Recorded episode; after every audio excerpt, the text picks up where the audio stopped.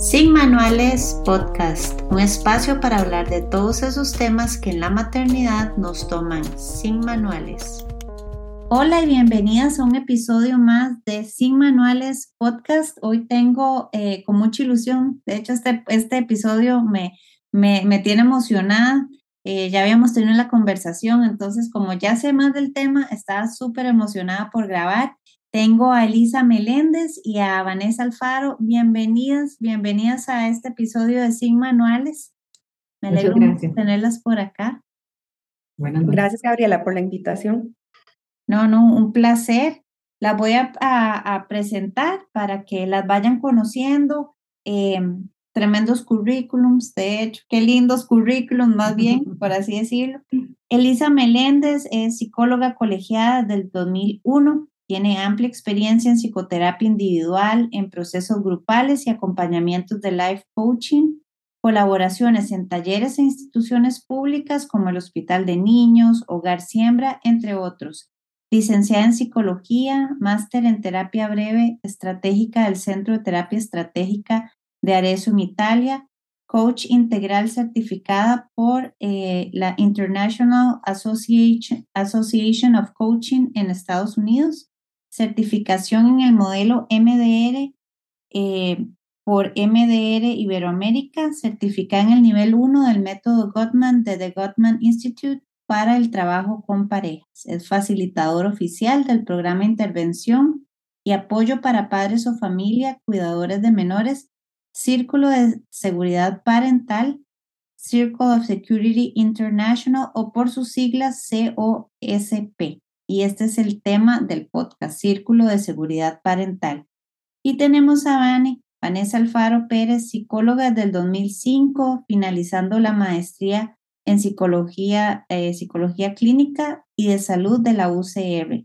Ella tiene experiencia en el manejo de personas menores de edad en vulnerabilidad social, tanto en el ámbito privado como instituciones públicas, experiencia en procesos ante violación de derechos humanos en personas menores de edad, valoraciones diagnósticas para padres en procesos de adopciones internacionales a nivel privado, educación a padres adoptantes en buenos tratos, manejo del trauma en el vínculo, restauración del vínculo de apego en personas menores de edad y adultas.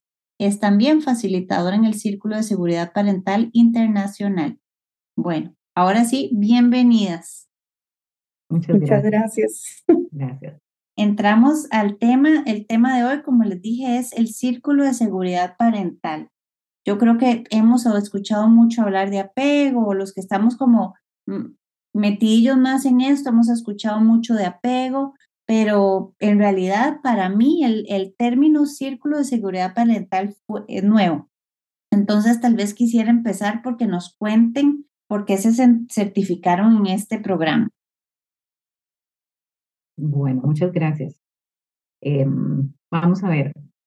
En mi caso, ¿verdad? Vane también tiene sus, razones personales, pero nosotros coincidimos em, en, esta, en ver esta necesidad, eh, tanto a nivel personal como profesional, de profundizar un poco más en el tema de la fe.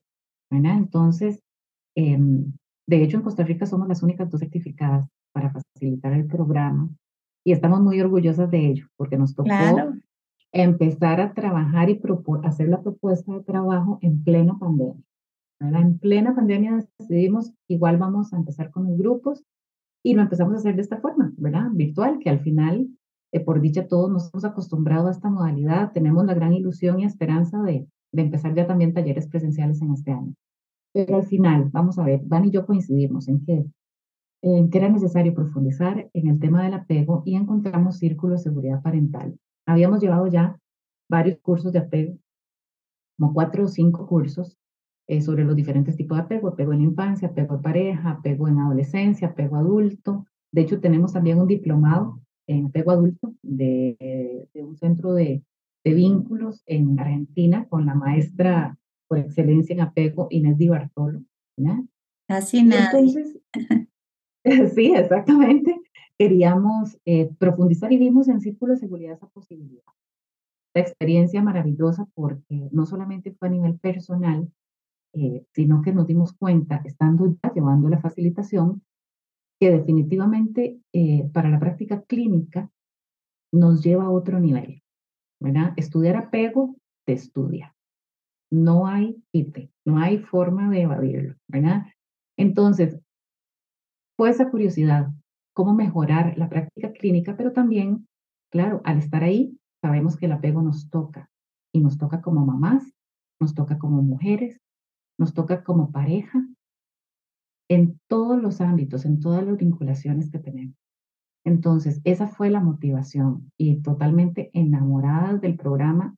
Cada día de facilitación descubríamos cómo no solamente nos iba a funcionar o nos iba a ayudar como una herramienta eh, en la clínica, sino vinimos con otra visión totalmente eh, o una visión más fortalecida sobre lo que es el apego, viendo que cada uno de nosotros tiene un círculo. Más, más tarde lo vamos a explicar.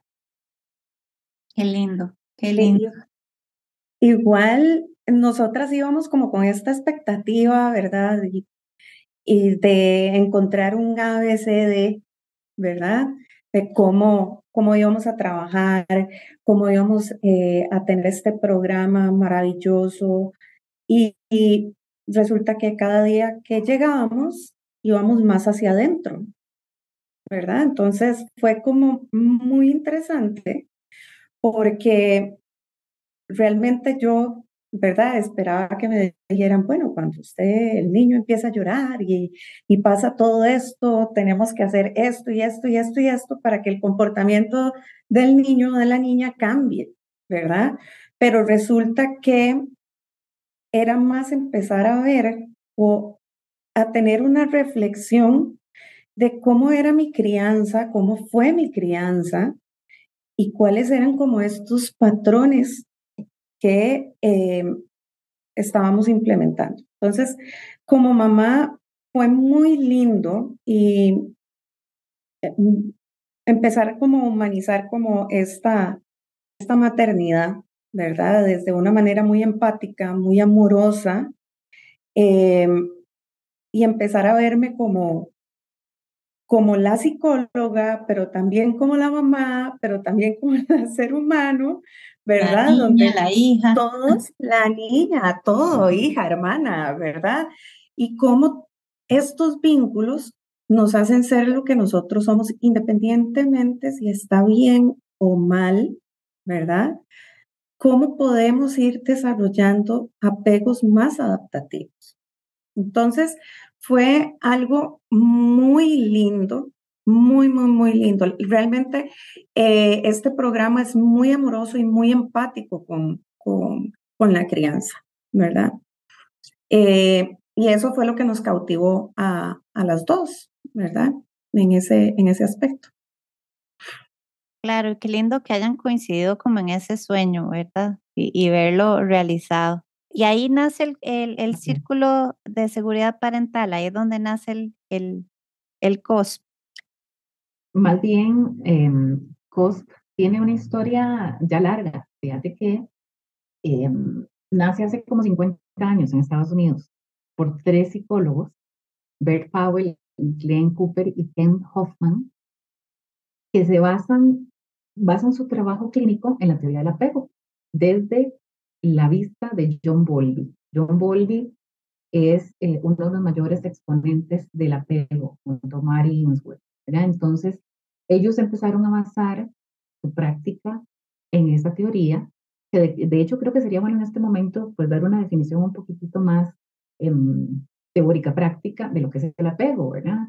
Porque el apego es una conexión emocional que es duradera entre los seres humanos y que juega un papel clave, no solamente eh, también en el desarrollo psicológico y en el bienestar de los niños, lo más importante, sino también en la salud emocional de los adultos a lo largo de la vida. Dependiendo de cómo nosotros trabajemos o le ayudemos a nuestros hijos a tener un apego más seguro en infancia, que siempre se puede empezar. No hay una fecha límite. Ellos van a ser adultos más seguros. Entonces, como te decía, estos tres psicólogos empiezan a trabajar con familias de alto riesgo bajo, esta, bajo un programa que ellos crean. Al principio era muy largo, muy grande, 22 sesiones, y empiezan a notar cómo estas familias empiezan a cambiar la forma en la que se están vinculando con sus hijos, porque de eso es de lo que se trata, ¿verdad? Entonces, de allí nace. Círculo de Seguridad tiene como 50 años ya de estar en Estados Unidos, ¿verdad?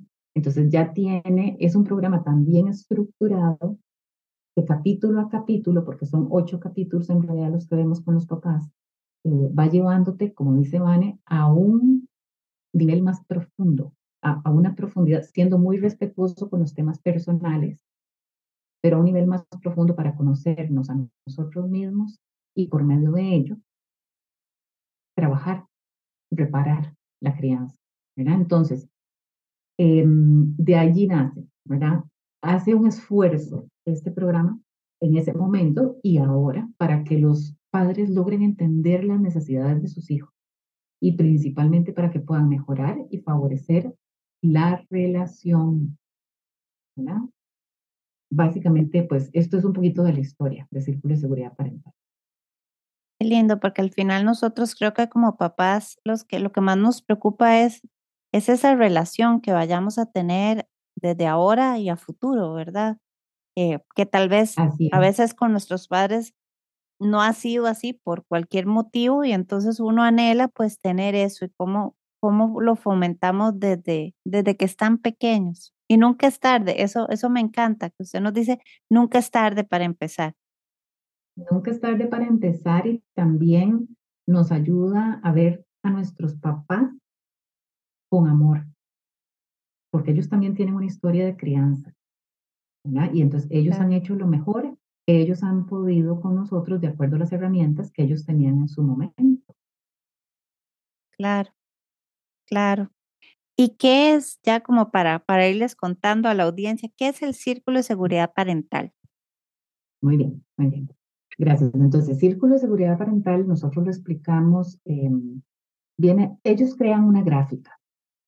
Es una gráfica muy simple de entender eh, y que por supuesto que la vemos eh, cuando estamos en el, en el curso. Inclusive ahora podríamos dejártela y la podrías poner si quieres ahí en, en tu blog también, claro, ¿verdad? La juntamos. Exacto. Pero círculo de seguridad en realidad entonces se compone primero de un círculo. Es imaginarnos un círculo en una página en blanco. Ese es el primer elemento. Y ese círculo lo que representa es cómo los seres humanos cuando estamos pequeños y aún estando adultos, eso es lo más curioso, que después te vas dando cuenta de que sirve para todas las edades también, pero cuando estamos pequeños, el niño tiende a salir del círculo para explorar, porque en la exploración está el aprendizaje. Y después quiere volver a entrar al círculo para sentirse seguro. ¿verdad? Entonces, lo primero es que vemos un círculo y un niño que sale, explora y después entra en la parte de abajo del círculo parte de arriba exploración, parte de abajo conexión. También que vemos en esta gráfica, unas manos que están abiertas y que están recibiendo el círculo. En la parte de arriba, esas manos lo que significan es eso, una base segura para que el niño salga a explorar. Y en la parte de abajo, la mano que recibe el niño la recibe para conectar. Eso es lo que hace eh, lo que podemos, digamos, primero imaginar. Ahora, cuando el niño tiene, cuando el niño va a explorar, el niño tiene diferentes necesidades, ¿verdad? Em, ¿Cuál es la primera necesidad que tiene el niño? Por ejemplo, em, tiene la necesidad de que lo cuiden. Por ejemplo, cuando vamos a, a la playa, no sé si, si te has dado cuenta, cuando vamos a la playa y el niño quiere explorar, entonces el niño se aleja, em, se aleja, perdón, el niño se aleja, explora, me distraje un poquito, sea, se aleja, explora, pero de repente, si él está jugando, viendo hacia abajo, levanta su carita y busca, ¿dónde está mamá? Ah, ya la encontré, ahí está mamá, y vuelve a bajar su mirada para seguir jugando, eso se llama monitoreo.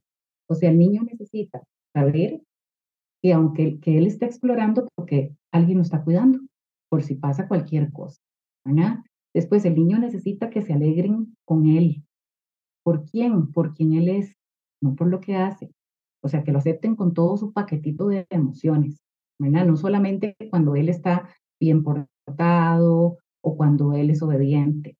Bajo cualquier circunstancia sentirse amado. Es igual que nosotros, a nosotros nos gusta que nos amen bajo cualquier circunstancia, no solamente cuando estamos cumpliendo la expectativa de otro. Perdón, y aquí voy a meter la cuchara. Porque a veces, a nosotros muchas veces se nos dice o cuando estamos como ya demasiado frustrados y ya no sabemos qué hacer, ¿verdad? Y el niño está con este comportamiento y uno dice, bueno, mi amor, si usted se porta bien, yo le voy a dar un premio. Yo le voy a dar, eh, no sé, un helado o etcétera, ¿verdad? algo compensatorio.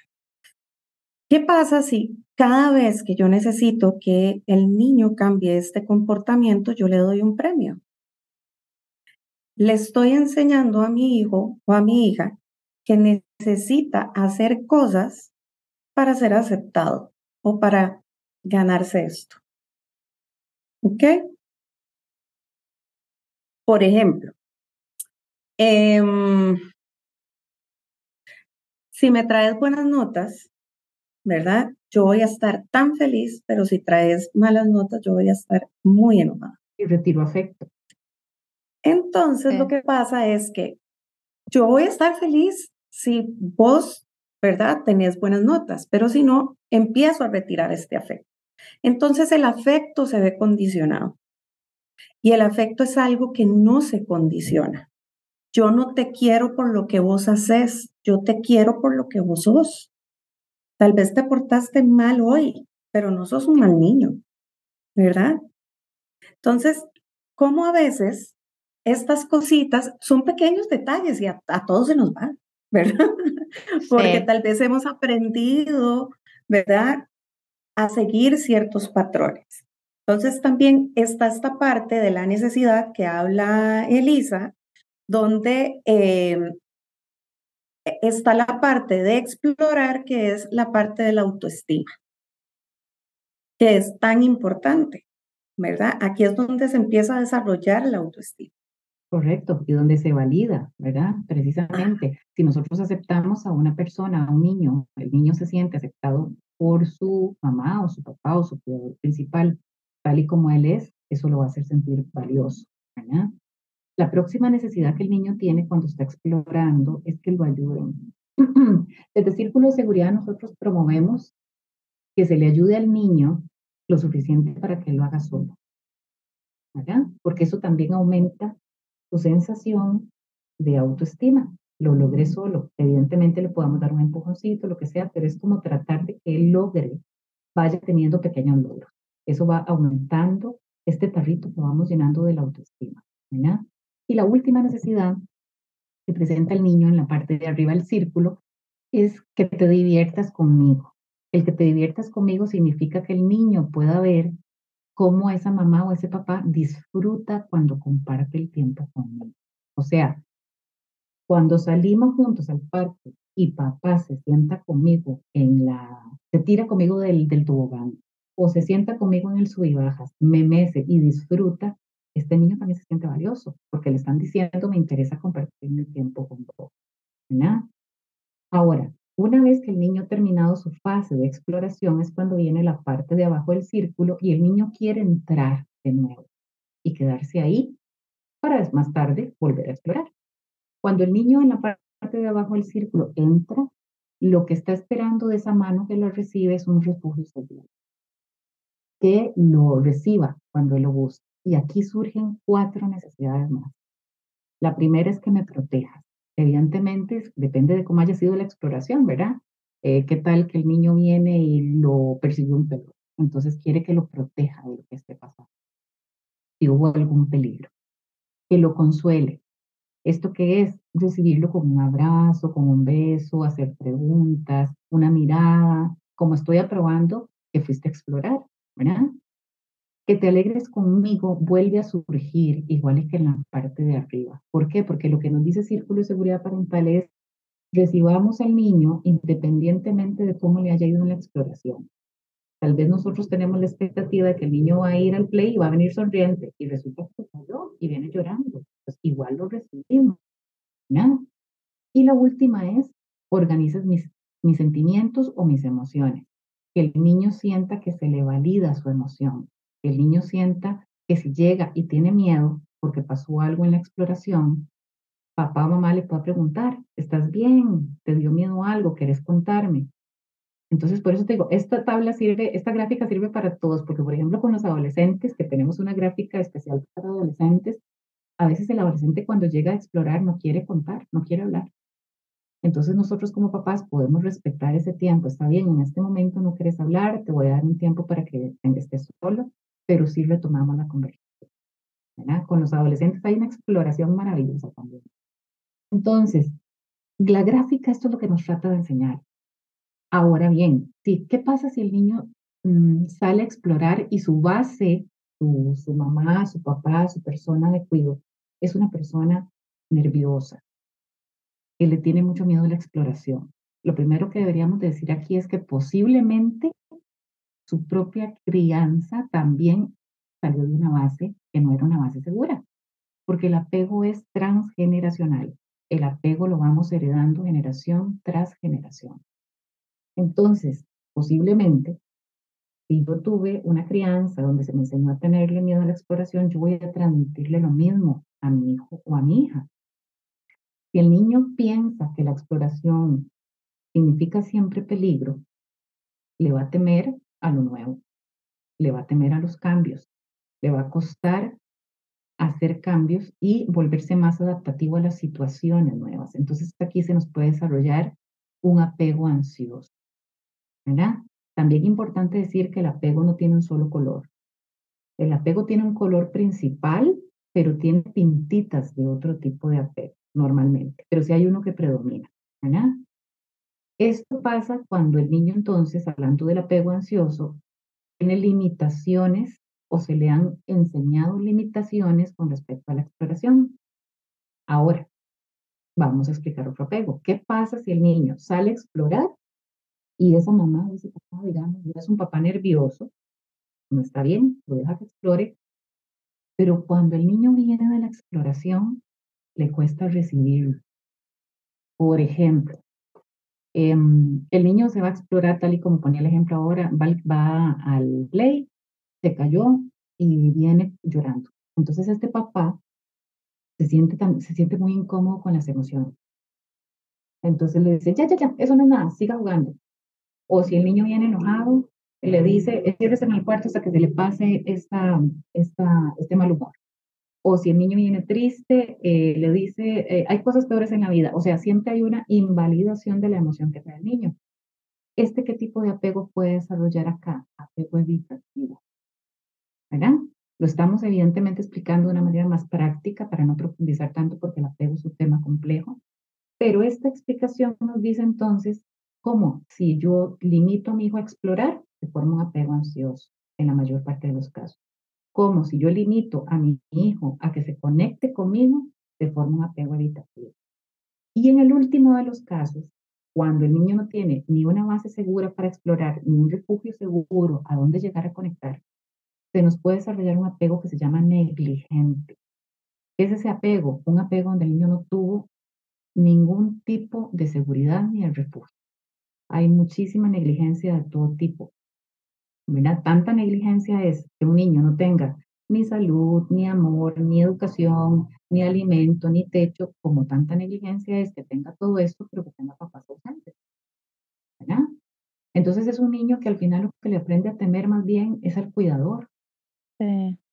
Cuando el niño tiene un apego ansioso, perdón, nada más para terminar aquí de aclarar eso, cuando el niño tiene un apego ansioso, lo que aprende es a tenerle miedo a la lejanía, le tiene miedo a alejarse de su mamá o de su papá. Porque como se le ha enseñado que alejarse puede significar peligro, le tiene miedo a la lejanía. En la parte de abajo, cuando es el apego evitativo, el niño más bien que aprende es tenerle miedo a la cercanía. ¿Por qué? Porque se le ha enseñado que si, que si, yo me, que si, que si se acerca mucho a papá o a mamá, mamá o papá se ponen nerviosos, ¿verdad? Incómodos principalmente, incómodos.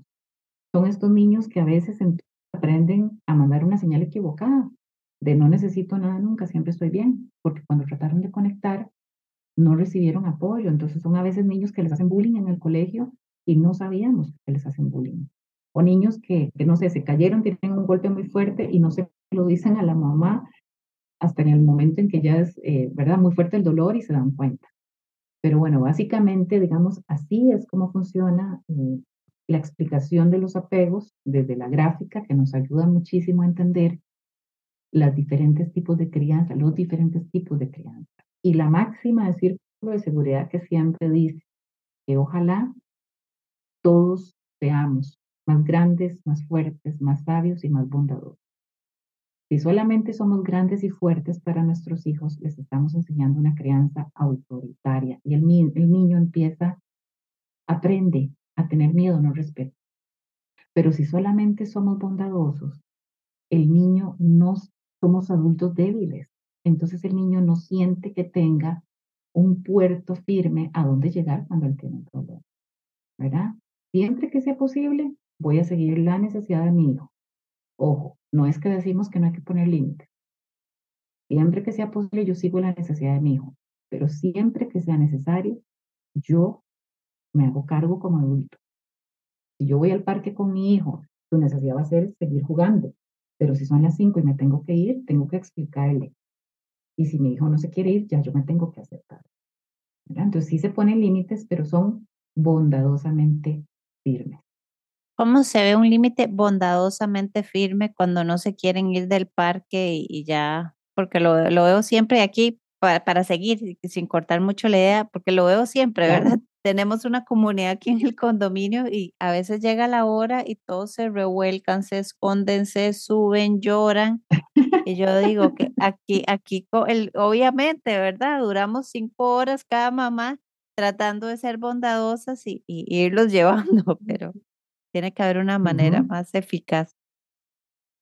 Aquí también está esta parte donde está como el lugar seguro, donde vamos a ver, están explorando y están jugando. Yo no me quiero ir a la casa, ¿verdad?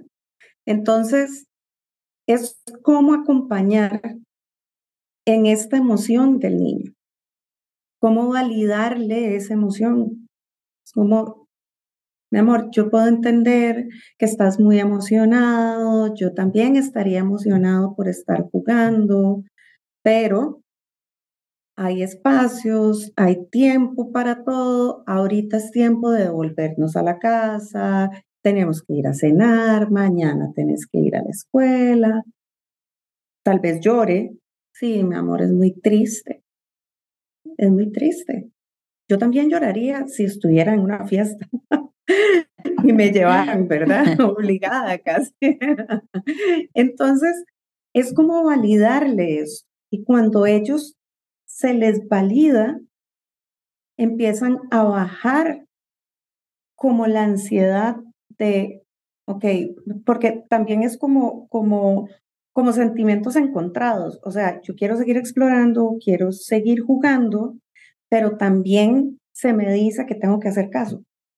Entonces, ¿cómo si yo quiero seguir jugando? ¿Verdad? es como no lo entienden. Todos estos sentimientos, claro, y soy un niño, o sea, todo lo que hay en el mundo, sí, a veces yo me pongo a pensar qué difícil a veces ser niño, donde hay reglas establecidas, ¿verdad? En la sociedad, y yo llego a este mundo y yo no sé, ¿verdad? Hay reglas en todo lado y entonces, ¿cuál se sigue una y en otra? Y a mí nadie me ha explicado absolutamente nada. Y las tengo que seguir porque sí, ¿verdad? Y no es lo mismo estar seguro que sentirme seguro. Entonces, con esto, eh, lo que dijo Elisa de ser más grande y más fuerte, a veces Em, esta parte de ser papás y poner límites da, da seguridad. Pero ¿qué pasa cuando yo no tengo una estructura y yo no sé qué va a pasar? Digamos, por ejemplo, eh, me levanté, no sé, a las 7 y a las 8 ya yo sé qué va a pasar, ¿verdad? Con, con un horario estructurado. Si yo tal vez yo no tengo ninguna estructura y yo soy niño, muy probablemente al no tener una estructura, yo sienta ansiedad, porque no sé qué va a pasar después. ¿Verdad? Entonces, resulta que suele suceder donde el niño empieza a adoptar un rol que no le corresponde, porque él siente o observa que sus papás tal vez no tienen una estructura o una base segura y yo le tengo miedo a mi papá o a mi mamá y empiezo a cambiar como este rol que a mí me corresponde. No sé si me estoy dando a entender. Sí, perfectamente. ¿Verdad? O soy muy débil y entonces a todo le digo que sí. Entonces, yo he escuchado adultos en terapia que me dicen, a mí me hubiera encantado que mis papás me dijeran que no, porque cuando me decían todo que sí, yo sentía como que no les importaba. Entonces, andaba desde los 15, ¿verdad? Afuera, y me hubiera encantado que me hubieran dicho que no en algún momento.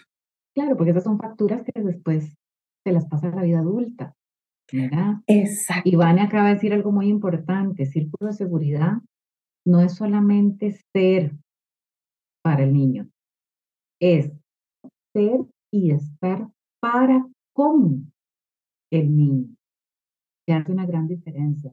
Cuando Vane pone este ejemplo de cómo ser firme pero bondadoso, es, es ser, yo puedo ser la mamá y yo puedo decirle, bueno, se acabó, nos vamos de, del kinder, pero ser y estar, es decirle, sí, exacto, soy tu mami, tenemos que estar y acompañar es muy diferente, porque le puedo decir esto, sí, sé que es muy triste, pero igual nos tenemos que ir. Tenés derecho a estar molesto, sí, pero nos tenemos que ir. Entonces yo estoy entendiéndolo a él, pero también estoy siendo firme con lo que necesito que sigamos haciendo, ¿verdad? Poniendo mm. límites. Firme y bondadoso. Bondadosamente firme. Bondadosamente eso firme. Eso está tropicalizado, esa es una creación Meléndez Alfaro. Me encanta. Entonces podemos decir que también el COS ayuda a crear ese lugar seguro. Sí, ayuda a crear este lugar seguro porque eh, lo que hace COS es una maravilla porque se enfoca más en la vinculación y no en el comportamiento del niño, ¿verdad? Porque muchas veces lo que hacemos es como empezar a señalar el comportamiento del niño. Cuando yo empiezo a señalar el comportamiento, es como, mi amor, o sea, no te estás portando bien. Si soy un niño malo. No sos un niño malo. Tu comportamiento tal vez no es el óptimo, ¿verdad? Pero vos sos un niño muy lindo. Ojalá me hubiera encantado que me dijeran eso desde niña, ¿verdad? Pero ¿ok? Pero no fue así. Entonces, ¿qué es lo que pasa? Que nosotros empezamos a observar cómo es la vinculación mía con el niño. Porque muchas veces, tal vez tenemos nuestros chicos que tienen algunos traumas y a veces nos detonan ciertas cosas, ¿verdad? Entonces, eh, a veces no sabemos acompañar, porque yo no fui acompañado en, por ejemplo, en una emoción, es demasiado fácil acompañar en la alegría, en la emoción, ¿verdad? Pero cuando son emociones negativas que están en el diario vivir, ¿verdad? Porque no, o sea, no, no las podemos quitar del mundo. Eh, se nos dificulta un poquito más, ¿verdad? Entonces, ¿qué pasaba con mi mamá cuando mi mamá se enojaba? Porque entonces, cuando mi hijo se enoja, ¿qué pasa conmigo frente al enojo de mi hijo? ¿Cómo hago yo para acompañarlo en el enojo si yo no soporto que se enojen? ¿Verdad? Entonces, a veces el crear este lugar seguro puede hacer que mi hijo o mi hija en una emoción incómoda, saben que igual mi papá o mi mamá me van a aceptar tal y como yo soy. Con este no, ¿verdad? Es como demasiado fácil, tal vez decirlo, ¿verdad? Pero en el momento en el momento es retador. Un complicado. Por supuesto, ¿verdad? Por eso es que a veces uno dice que nuestros hijos son los mayores maestros de nosotros, pero es que también a veces son como un mini mí.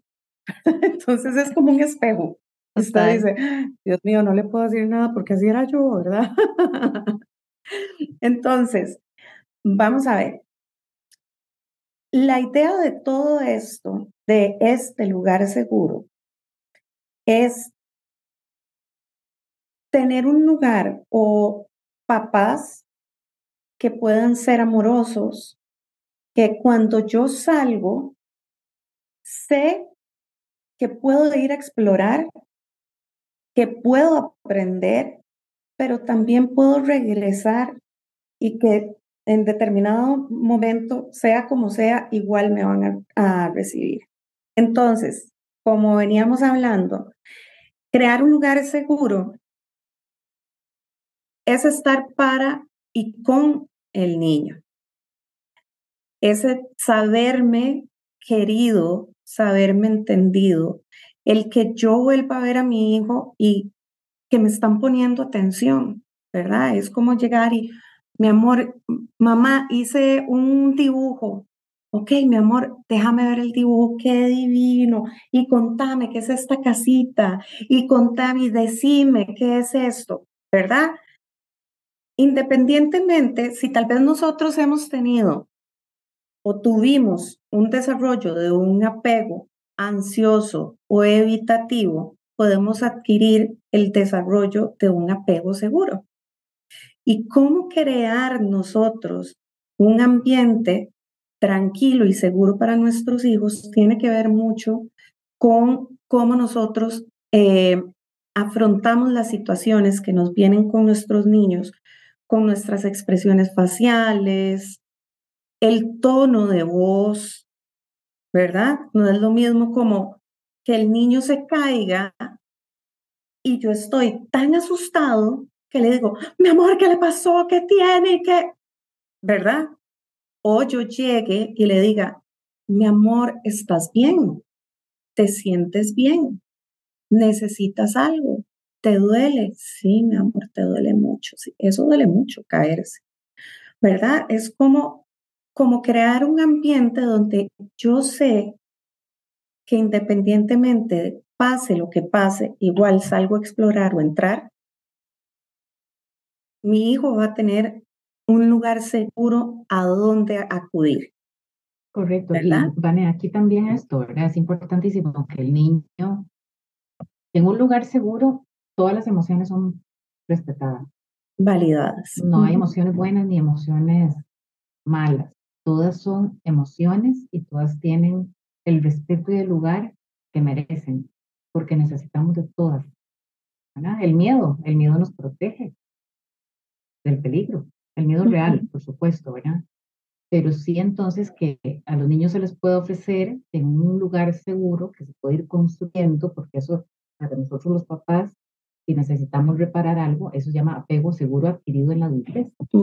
Lo podemos trabajar y les podemos ofrecer un ámbito pues de mayor seguridad y, y les podemos ofrecer todo aquello que pueda ayudarnos a construir un vínculo de apego seguro.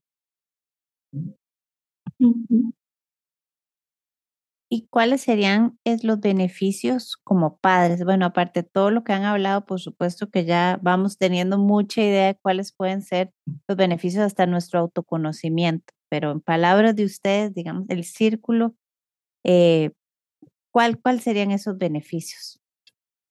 El hay varios, muchas gracias, hay varios. Creo que podríamos comenzar, por ejemplo, con un cambio en la mentalización. ¿Esto qué significa? Que por medio de la autorreflexión, por medio de cada capítulo, el participante, el padre o la madre de familia, la cuidadora principal, va aprendiendo a reflexionar primero sobre sí mismo, observándose y observando al niño, haciendo visible lo que es invisible. ¿verdad? A la primera vista. Entonces, es esto. Primero, ese cambio en las estructuras mentales. Porque ya después, conforme van pasando los capítulos, vas viendo a los mismos papás que dicen, porque casi siempre les preguntamos, bueno, esta semana estuvieron con sus hijos, vieron algo diferente de lo que hemos ido aprendiendo y entonces empiezan a decirte, mi hijo tuvo, eh, no sé, estuvo triste por algo y me quedé observándolo y entonces pude preguntarle, pude servir como contención, como conexión, conecté con él y le pregunté qué era lo que le había pasado. Pero también me pregunté a mí mismo cómo me sentía yo cuando estaba triste. Entonces vas viendo ese cambio en la mentalización, que es pude pensar sobre lo que el otro también está pensando y sobre lo que yo le digo. ¿verdad? Em, hay un cambio en las relaciones de apego desde adentro, en esa profundidad, en esa profundidad, en esa profundidad de, de esta reflexión que se hace. También se, ayuda al hijo a aprender cómo regular sus emociones. De forma que si, si nosotros le vamos dando este ejemplo, entonces el niño se va sintiendo acompañado en la emoción y se va validando también el niño, porque se siente acompañado cuando él está con alguna, con alguna, con alguna emoción fuerte, ¿verdad? Entonces, em, con, su, comportamiento los niños a nosotros nos dicen si se sienten bien o si no saben qué hacer. Y por eso necesitan que nosotros los acompañemos. Ellos aprenden a regularse siendo nosotras o nosotros los principales reguladores. Eh, otro beneficio que podríamos encontrar, entre otros, bueno, eh, el desarrollo de una autoestima, el desarrollo de una buena autoestima, en particular, ¿verdad? Porque se cubren, al cubrir todas las necesidades de los niños, le estamos diciendo que ellos son importantes para nosotros. Y esto los hace sentirse valiosos y los motiva para seguir alcanzando metas, tal y como dije ahora más temprano, ¿verdad? También pues se adquieren herramientas para saber escuchar y atender las necesidades del niño.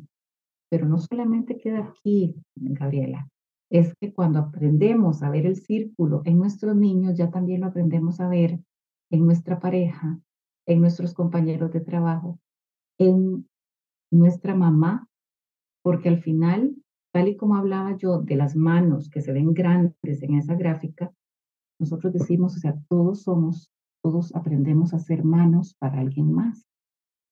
Por eso nosotros decimos, cuando yo estoy facilitando el curso con Vanessa, yo soy las manos de Vanessa en algunos capítulos y ahorita, por ejemplo, con las intervenciones de ella, ella ha sido mis manos. Entonces nos vamos dando cuenta de qué tan importante es que el niño siente que tiene unas manos que lo apoyan para que explore y unas manos que lo reciben. Sienten tres estados. Porque también entienden que tienen un lugar en su familia. Estos son algunos. Podríamos algunos de, de, de todos. Sí, sí, sí, exacto. ¿Y, ¿Y cuál es, en los cursos, cuál es la metodología que se utiliza? También, perdón, aquí quiero meter la cuchara porque eh, con los beneficios empieza a ver lo que es, se hace visible lo que está invisible a mis ojos. Porque a veces con la dinámica, ¿verdad? Familiar, pues a veces vemos ciertos comportamientos que tal vez los podemos ver como demasiado cotidianos, ¿verdad? Entonces ya yo me acostumbro a que eso es, ¿verdad?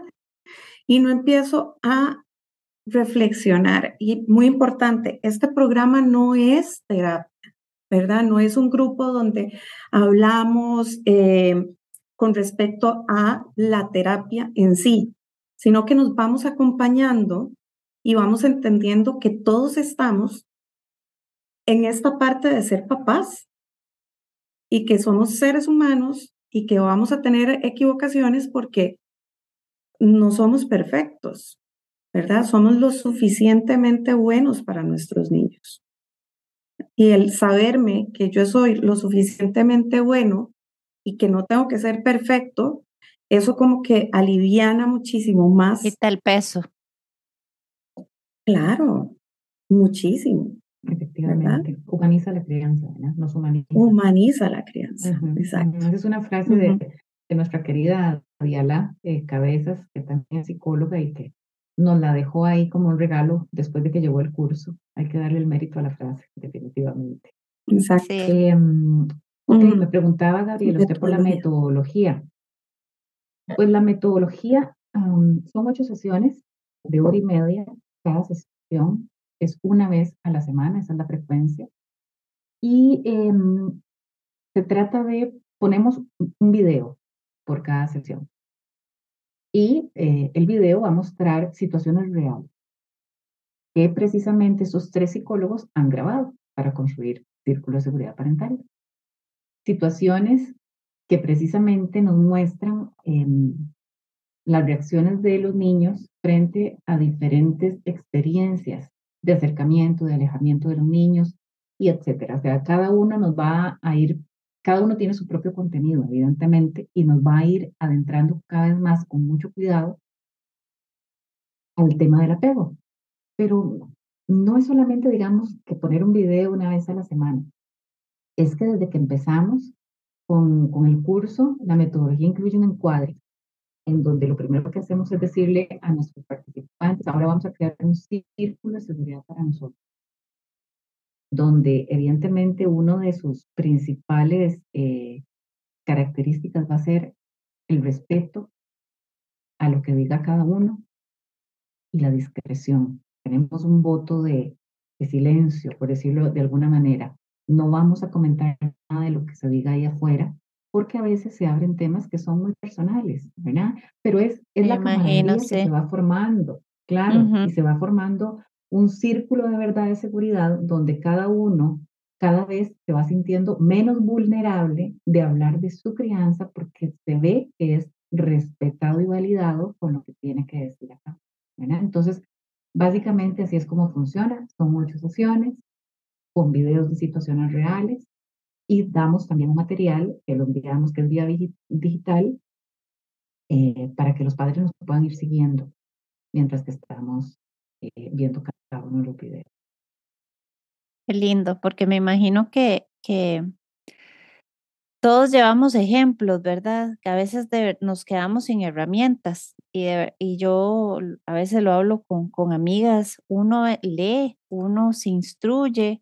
Eh, hay mamás que sí, hay mamás que no, y no pasa nada, pero igual estamos tan bombardeados, ¿verdad? Tan bombardeados por esa maternidad perfecta que, o más bien la tratan de humanizar tanto que uno no sabe a quién soy como mamá, cómo debería ser como mamá y al final es soy la mamá perfecta para mi hija, pero a veces nos quedamos sin herramientas. Entonces yo me imagino que por supuesto uno va a, un grupo donde todos estamos pasando lo mismo, pues, pues sí, se abre, se vuelve uno vulnerable y, y me parece súper lindo que, tengamos ese espacio, ¿verdad? Pero también con, con un marco de referencia de por qué nos sentimos así, que nos lleve como a la base, a esa niña interior que tal vez estoy trayendo ahorita de vuelta.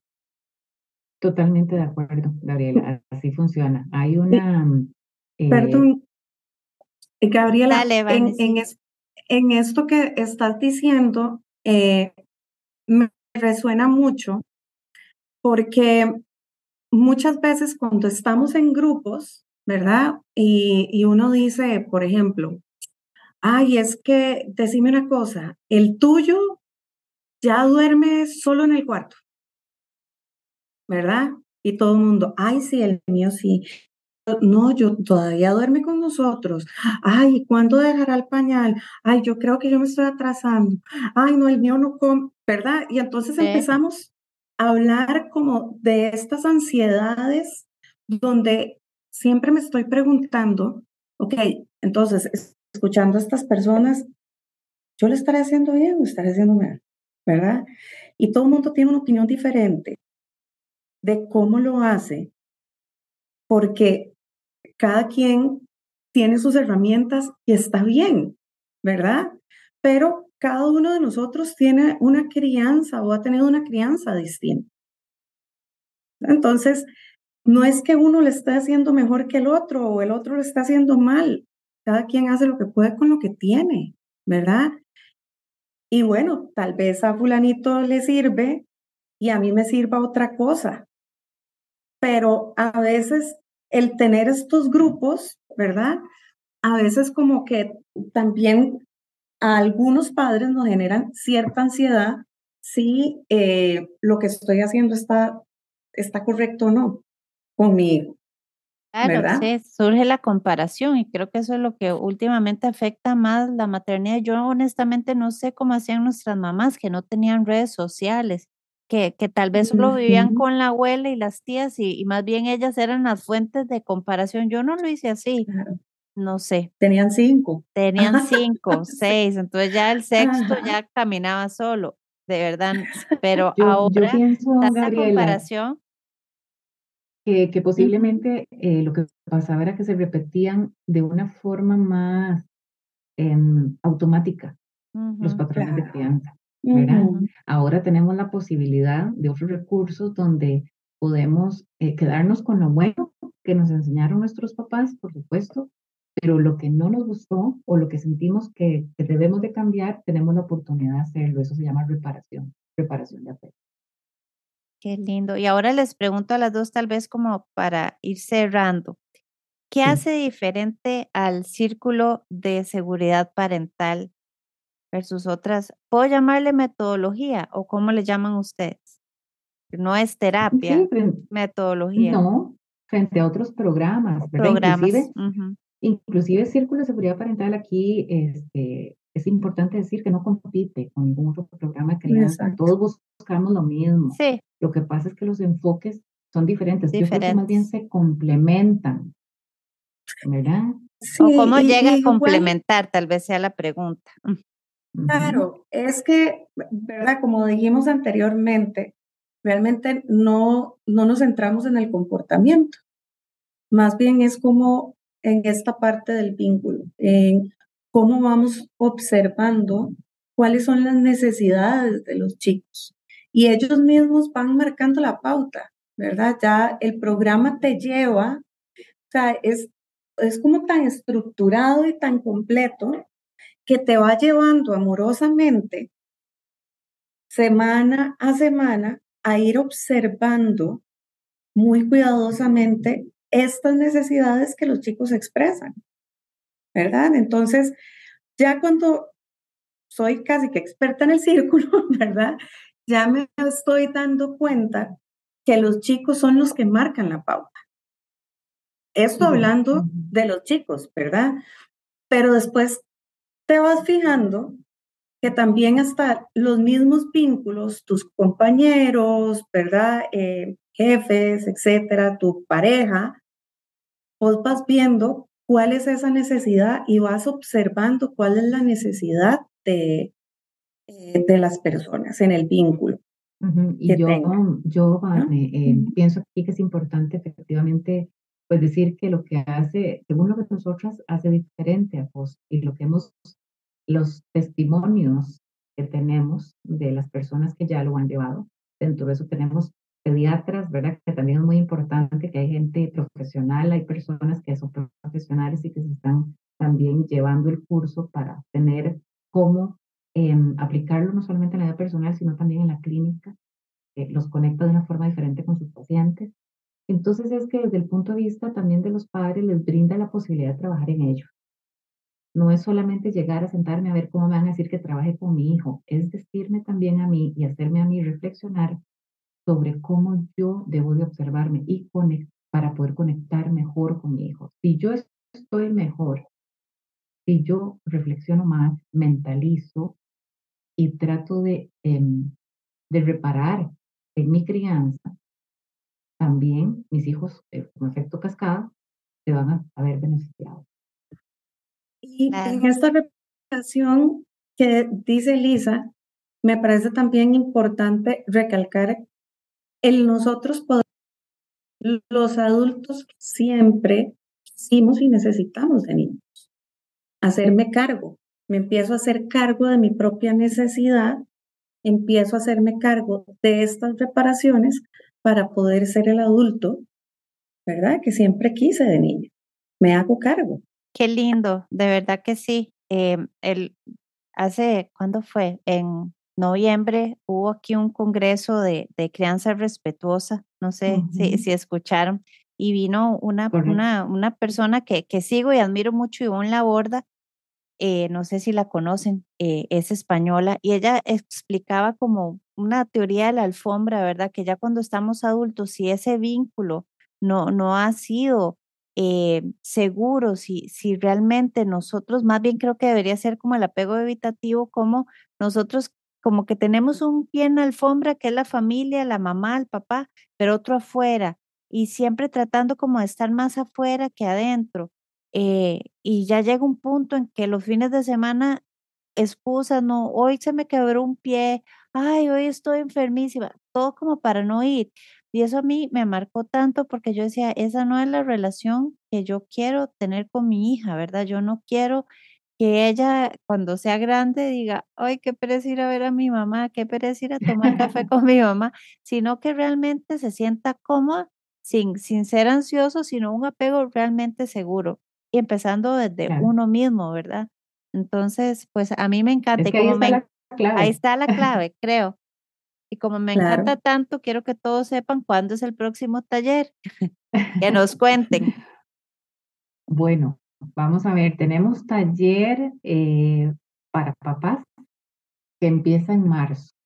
Podemos dejarte también el, el afiche para que lo puedas ver. Yo lo comparto. gusto, ¿verdad? Empieza. empieza, en, empieza en marzo, hay tres fechas para marzo. Empieza el 11 de marzo y de ahí cada sábado hasta terminar el mayo 6.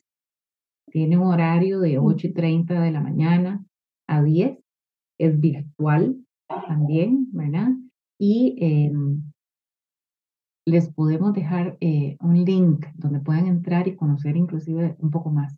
Ah, perfecto. Hay una presentación.